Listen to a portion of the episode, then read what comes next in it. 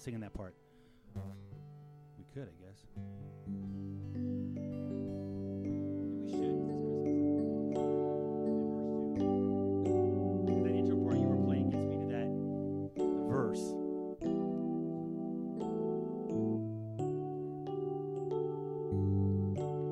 No, let's just let's do this. We'll sing the verse, mess everybody up now. But so marionette, so we'll be doing the um the G to the C. That's her um, um hang on, the timing of it. Let me was bought with the precious blood of Jesus Christ.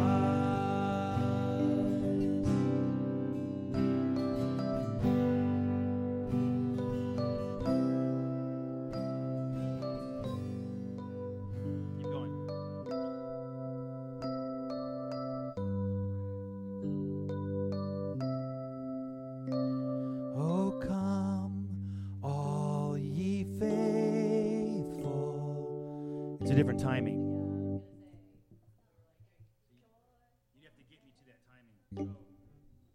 we have to stop on a G.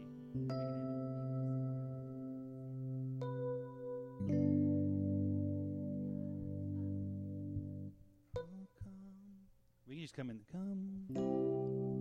You know what? Go hold the G for a second to get yourself to the right timing for the thing, and then start playing. Oh,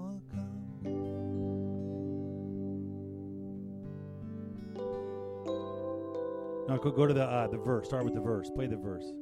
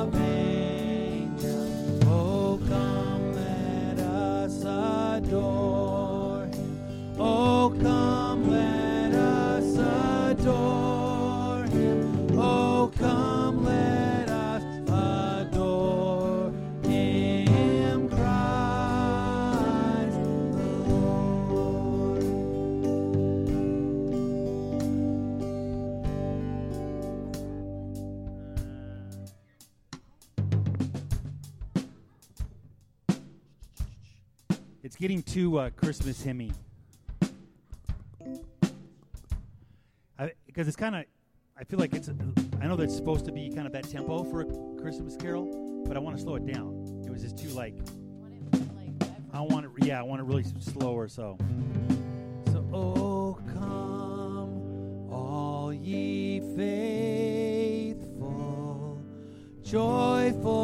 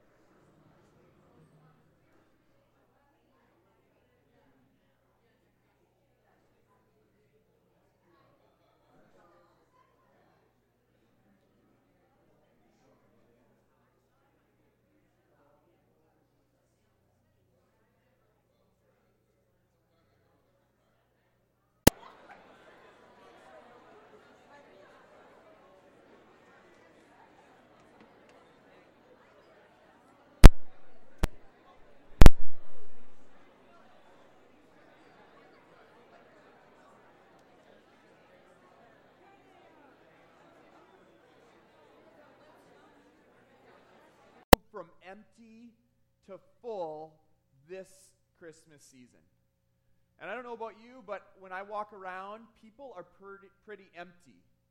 Like you see it all over the place. You see it in people's expressions. You see it in people's attitudes. You see it in people's short temperedness in the middle of all this stuff. So today we want to talk about more peace in our lives. And I, to be really honest, I think we all need that, don't we? We all need a little bit more peace, and I want to talk about um, what is that? What might that look like in our lives? So Skylar, Skylar's seven years old, and he had this conversation with his uncle, Uncle Cosmos, and he said, Uncle Cosmos, what do you want for Christmas? And Cosmos, Uncle Cosmos said, I told you, Skylar, I just want a little peace and quiet. Skylar said, I know you want a little peace and quiet, but I just came from the mall, and they're all out of that. what else do you want? And have you felt that way? Needing peace, but it seems like everything that the holidays is supposed to be, it just rings empty. Nothing offers us peace. The only peace, and here's where I'm ultimately going to go this morning the only peace that we can have is found in the very breath of God. God breathing into our lives his peace.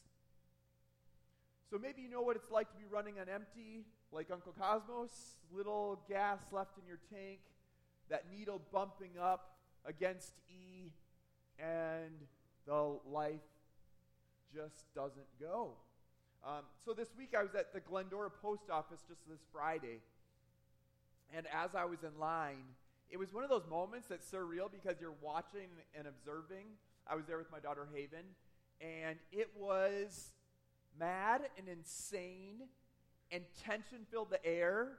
And like, there's two people in line that were like having a political argument, and then then there's like the employees that are just like working all day and they're just tired, and then there's a mad, um, like this lady starts going off to the whole post office, like, like she just starts ranting and raving. Then the manager comes running over and she starts talking, and they have like the it kind of dies down just a little bit, and then all of a sudden, this lady is so frustrated she just starts yelling at the top of her lungs, and everybody panics, and they all look at her.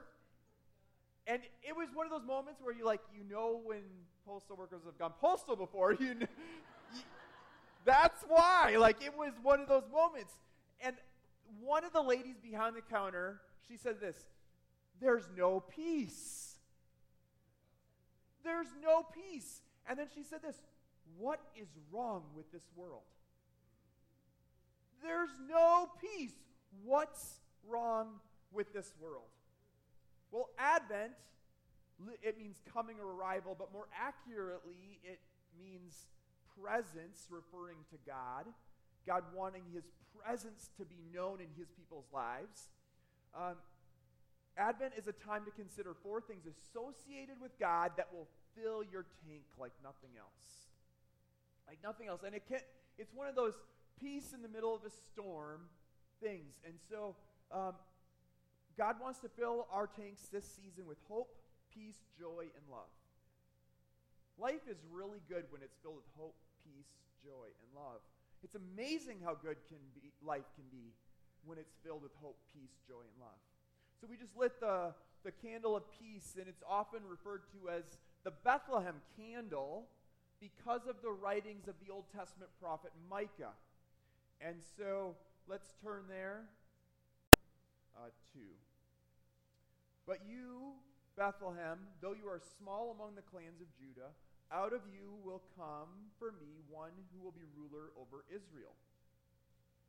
Verse 4 He will stand and shepherd his flock in the strength of the Lord, in the majesty of the name of the Lord his God. And they will live, and they will live securely. For then his greatness will reach to the ends of the earth, and he will be our peace. Micah, this prophet, in the Old Testament tells us out of Bethlehem will come one who will be our peace. Now, this prophecy is quoted by the religious leaders when the Magi come to visit Jesus after his birth. Let's look at Matthew 2. And if you got your Bibles, turn to Matthew 2. We'll start in verse 1. Here's what it says Jesus was born in Bethlehem in Judea during the reign of King Herod. About that time, some wise men from the eastern lands arrived in Jerusalem, asking, Where is the newborn king of the Jews? We saw his star as it rose, and we have come to worship him. Verse 3 King Herod was deeply disturbed when he heard this, as was everyone in Jerusalem. And he called a meeting of the leading priests and teachers of the, of the religious law and asked, Where is the Messiah supposed to be born? In Bethlehem in Judea, they said, for this is what the prophet wrote. And here's where they start to quote Micah. In Bethlehem in Judea, they said, For this is what the prophet wrote, And you, O Bethlehem, in the land of Ju- Judea, Judah, are not least among the ruling cities of Judah, for a ruler will come from you who will be the shepherd for my people Israel. Verse 7. Then King Herod called for a private meeting with the wise men, and he learned from them the time when the star first appeared. Then he told them, Go to Bethlehem and search carefully for the child. When you find him, come back and tell me so that I can go and worship him too. Verse 9. After this interview, the wise men went their way and the star they had seen in the east guided them to Bethlehem. It went ahead of them and stopped over the place where the child was. When they saw the star, they were filled with joy. They entered the house and saw the child with his mother Mary, and they bowed down and worshiped him. Then they opened their treasure chest and gave him gifts of gold, frankincense, and myrrh. When it was time to leave, they returned to their own country by another route, for God had warned them in a dream not to return to Herod. So the Magi saw this star, indica- indicating that a new king was going to be born. And these three wise men, these three magi, they're in this foreign land. They are not a part of God's people. And I love it because God shows up where these, the, the, these people are actually looking up in the heavens, in the sky.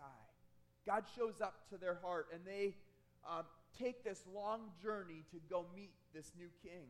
And they go to the place where you would go to if you were looking for a new king. They go to the palace of King Herod to meet this new king. And King Herod gets wind of this, and he has a meeting with them, and he has dinner with them, and he says, Oh, by the way, when you uh, find this child, fill me in.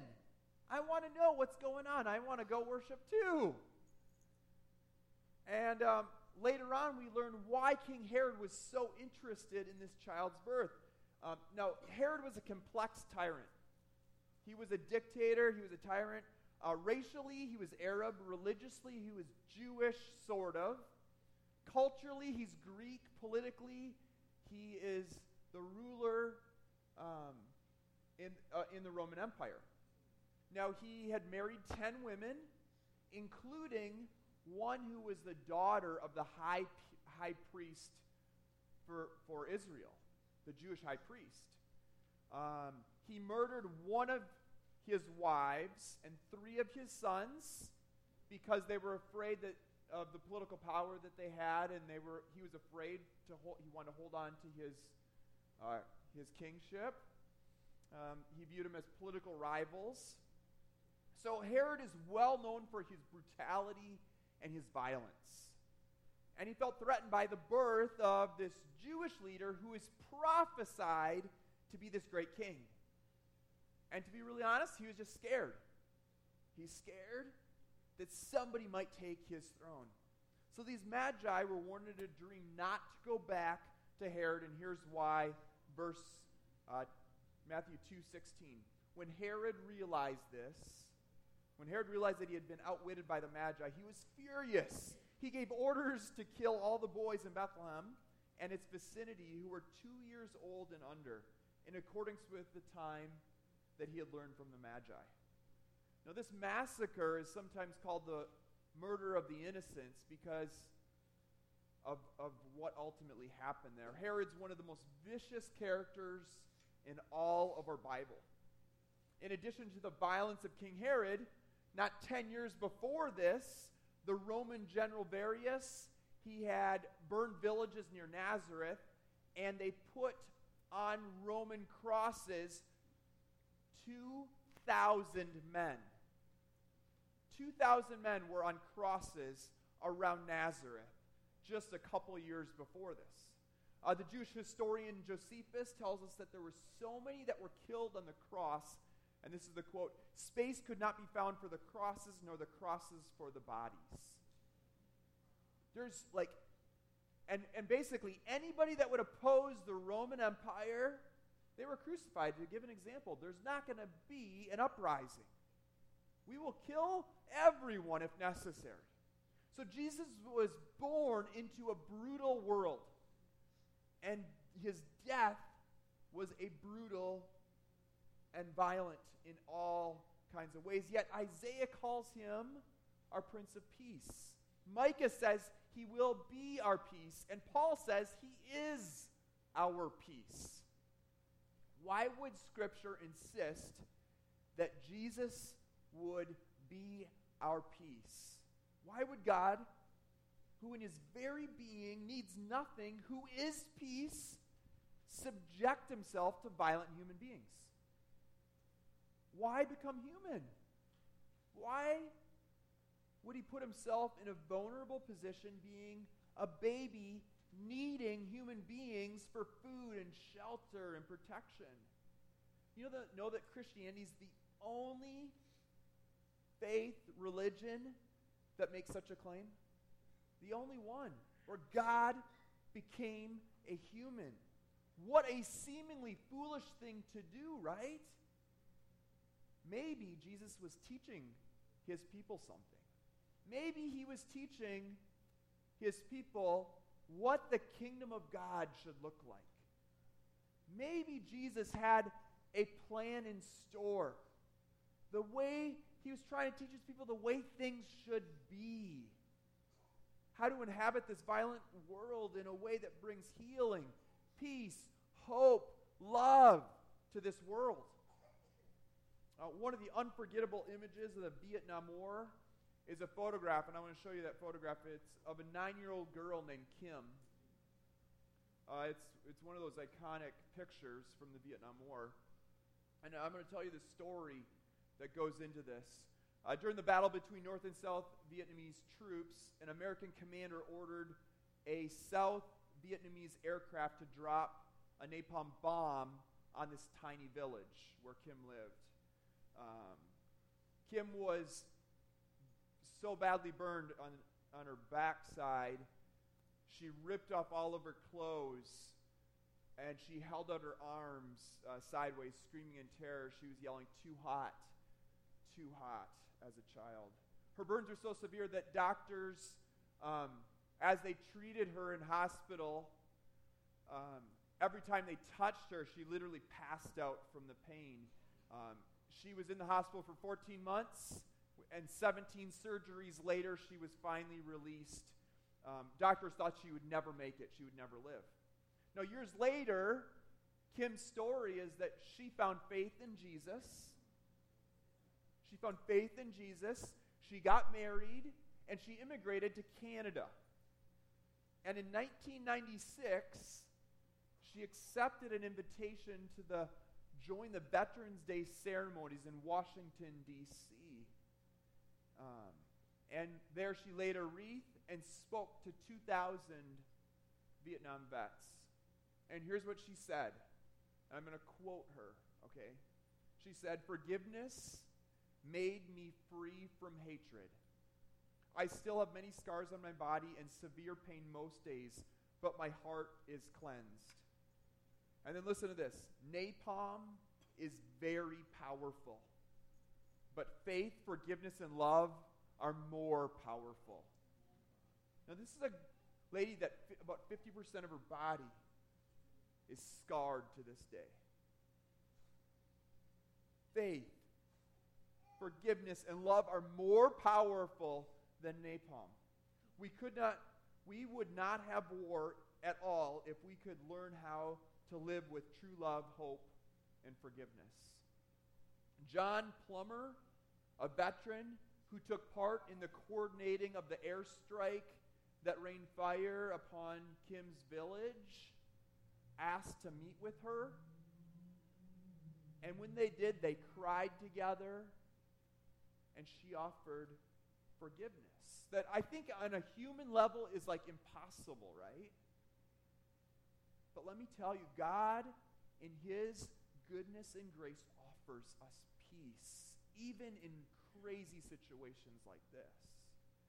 Whether it be Kim Phuc or Nelson Mandela or Martin Luther King Jr., these are all people who have done great work on peace and reconciliation, and they all took their teachings from Jesus. They, like Jesus, have worked to make themselves known by their enemies. And it's too easy to do harm to somebody who is simply a label, right? But all of a sudden, when we start to know hearts and lives and people's names, true peace can only come in the sharing of our humanity. As Christ entered this world as human flesh to be with us. Because Jesus' birth is an indication that Christians should really take a tremendously high value of our view of the body, actually. I know too many Christians are like, well, the body is just absolutely corrupt, and yes, without Christ it is. But I think Christians should also have the highest value for the human body. Uh, the birth of Jesus is an aff- affirmation that our bodies are good vehicles. They are means to know and connect with God, and that's what we need more. We need more of that this season. Our bodies are a means to extend God's presence and goodness to people around us. Our bodies are means to proclaim a different way of living and being, uh, what we call the upside down kingdom, the opposite of the kingdoms of this world. Our bodies are a means to experience and express peace. So when Jesus showed up, you know, he disappointed a lot of people when he came. Um, he didn't engage in violence like they expected him to. He didn't lead Israel into a military coup that Israel, so many in Israel wanted to overthrow the Romans. He didn't arm his followers and hand out swords. He actually told Peter, Put down your sword. Those who live by the sword will die by the sword. Jesus, the man of peace, the God of peace, shows us how to live as people of peace in a violent, violent world. I'm going to show you a movie clip from a movie called Dietrich Bonhoeffer. He's one of my heroes, and um, his some of his writing is so hard to understand, and yet I love it so much. But um, I want to show you a movie that was made a couple years ago, a little about a three minute little clip, and it is called Dietrich Bonhoeffer, Agent of Grace, and it depicts the life of Dietrich, Dietrich Bonhoeffer, his life and death. Um, Dietrich Bonhoeffer was a leader in the German church during the 1940s when he publicly opposed Adolf Hitler's government and was arrested by the Nazis and sent to prison to ultimately die a martyr's death. So let me show you a little clip. In this scene, Bonhoeffer is in prison and he hear, hears through the concrete wall weeping of a prisoner in the adjacent cell, and I want you to listen to what happens. Let's watch the scene.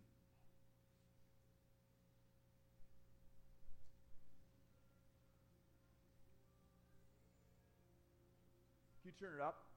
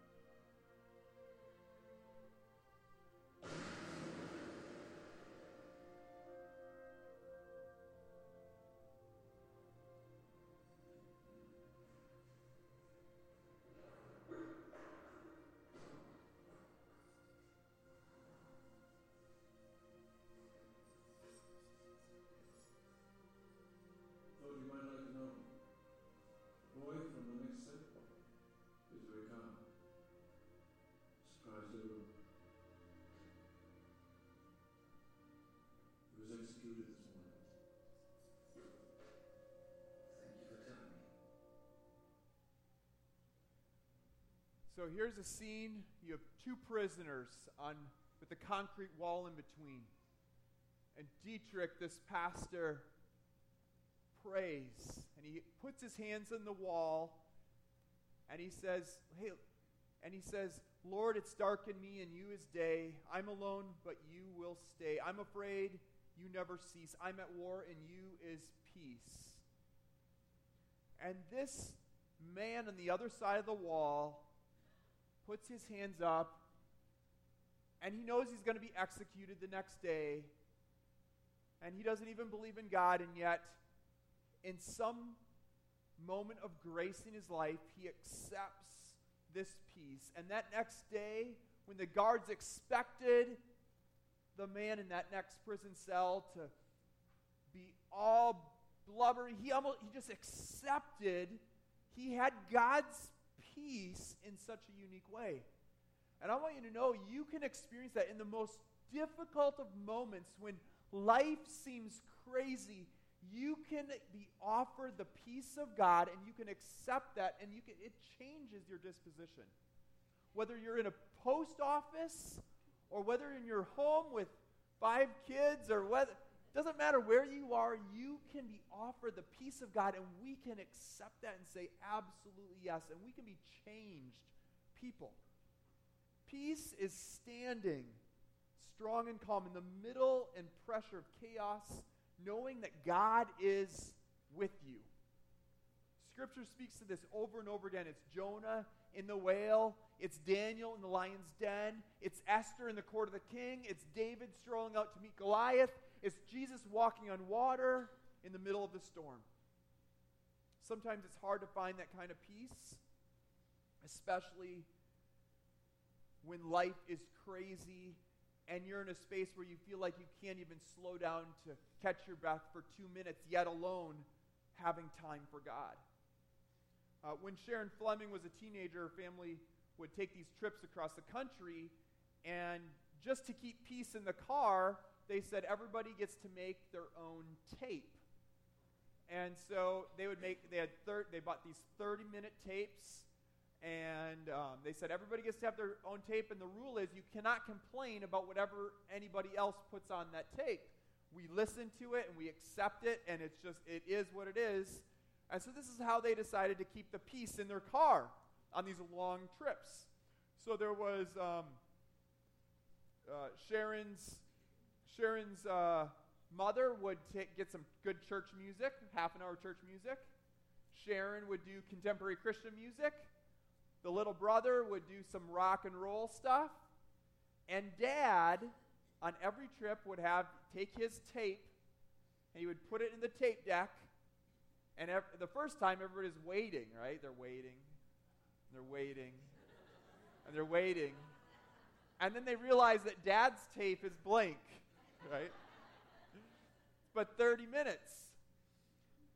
And you guys, and I, I bring up that story because you know what? We actually need, in the middle of the chaos, we just need enough time to say, God, Spirit of God, come.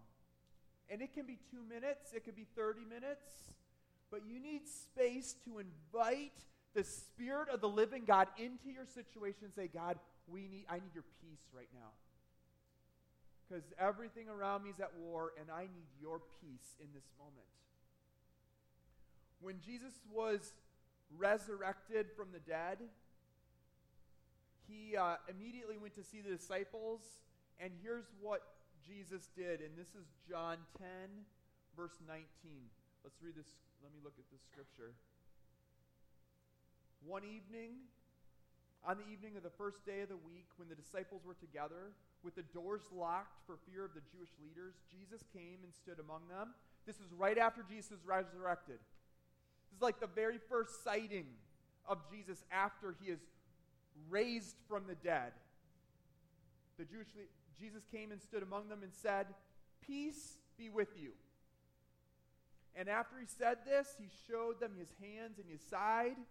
The disciples were overjoyed when they saw the Lord. Again, Jesus said, Peace be with you. As the Father sent me, I am sending you. And with that, he breathed on them and he said, Receive the Holy Spirit. Jesus breathes on his disciples. And before he did that, he said, You know what he wanted to offer his disciples? He wanted to offer them his peace. His peace. Jesus spoke peace over them, and then he showed them his wounds on his hands and side. That he took the worst violence humans could ever dish out, but yet God had overcome that violence. Now, the Greek words that used here for breathed on them, when Jesus says, when they, John, um, John says that he breathed on them, um, it, it's, it's the only time that that word is used in the whole New Testament, and it evokes two scenes from the Old Testament. The first one is God breathing on Adam in Genesis 2. God breathes into clay, dirt, and made Adam. So it's God taking and breathing life into something that needs to, needs to come alive.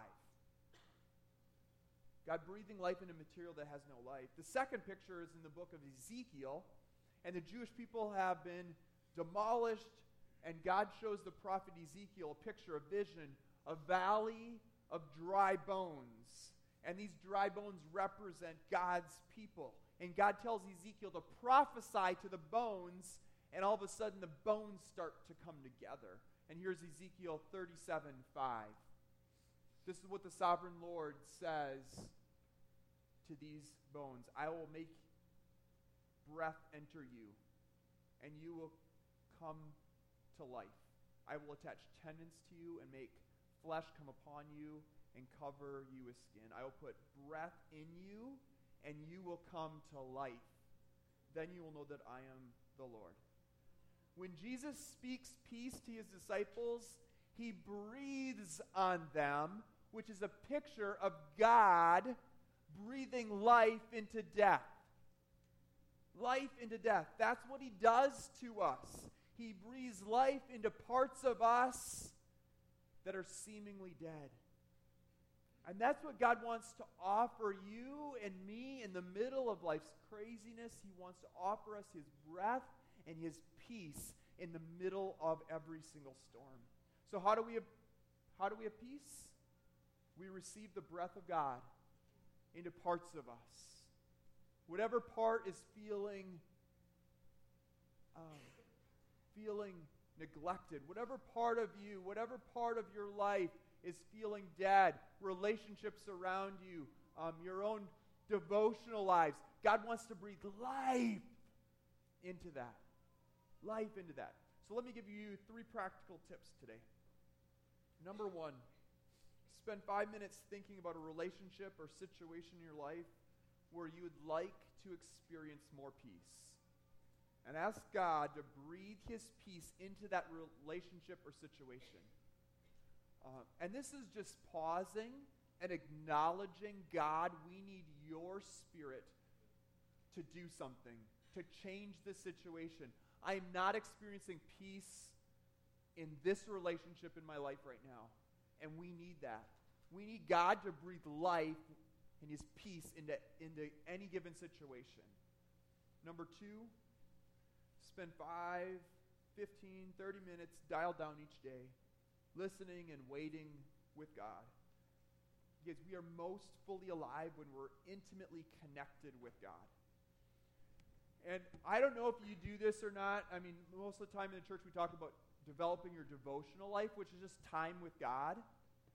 And one of the things that I I don't do this in a religious way, but I do it because I need God's breath in my life. And so I go into my office and I just close my door and I say, Holy Spirit, come. And I hold up my hands like this and I close my eyes and I just say, God, I, I need your presence. I need your peace right now. And some of those moments have been the most profound moments in my life where I experience the living presence of God. I experience the breath of Jesus over my life. And it's simply because, you know, I was taught to like say these long prayers and like, and guess what? I had to like stop that. And not that I don't pray prayers like that, but I just wanted to, God, I want to hear what you want to talk to me about today. I want to listen. And I need you to breathe your breath into my life. And so if you don't have this some type of practice like that, I want to encourage you to just take take five minutes in the morning and say, Holy Spirit, come. Breathe life into me today. Breathe your life into me today. And number three, look for an opportunity to be an agent of peace in your workplace, school, or home. And when that opportunity arises, jump into Jump in to being a peacemaker this Christmas season. So when I was at the postal office, you know, I get I got up to the counter finally, and I say, I, I just I just said, you know what, I'm, I'm praying for you guys. I'll be praying peace over this post office situation. And she's like, oh, thank you, please. And guess what? They need that, right? So be an agent of peace. Be a peacemaker. Look for moments where you are saying, you know God wants to break in here. And say, I'm going to pray that God's Spirit, the breath of God, is poured out in this situation. Is the answer is Jesus in this Christmas season. The answer is the breath of God. The answer is more love, hope, joy, and peace in our lives people's lives around us. Let's all stand. And before we sing the song, I just want to give you guys two minutes to think about this question. So be honest with your need for peace in your life right now, and just spend a minute thinking about a relationship or situation where you'd like to experience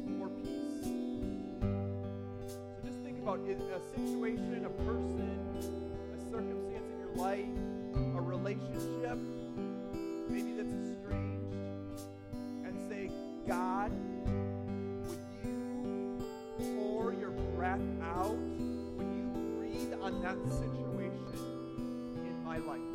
Just give yourself a minute and think that, think about that situation or person, and invite the Holy Spirit to breathe His light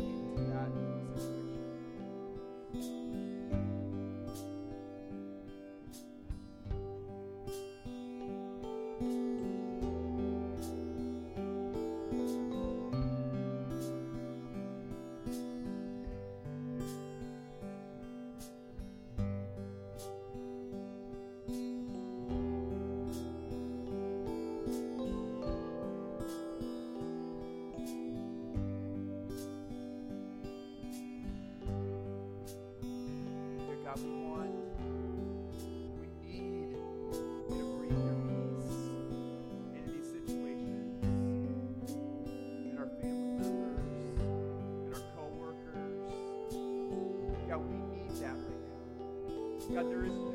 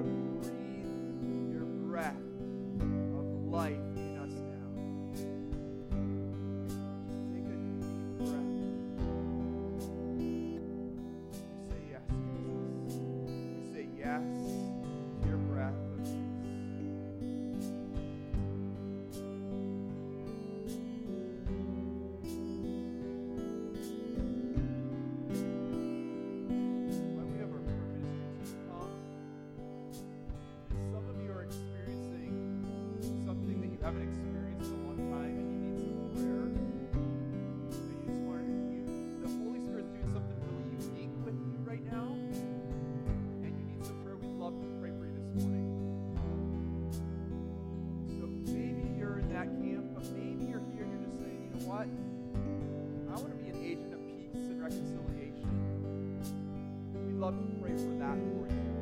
Um, and then also each morning at 9 to 9.30 we pray. And we always do a little five minutes listening prayer at the end of that. And we say, Holy Spirit, what do you want to do today? Who are the, who are the people that need some ministry? These are some of the things that came up today. Um, somebody said that there's division between people and there's a wounded relationship and God wants to breathe life into that situation right now. So that's you. God wants you to get maybe some extra prayer this morning. Maybe some light of prayer partner.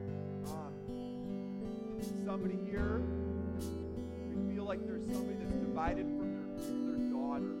And the situation with your daughter is just, it seems like it the gap between the two of you will never, um, never be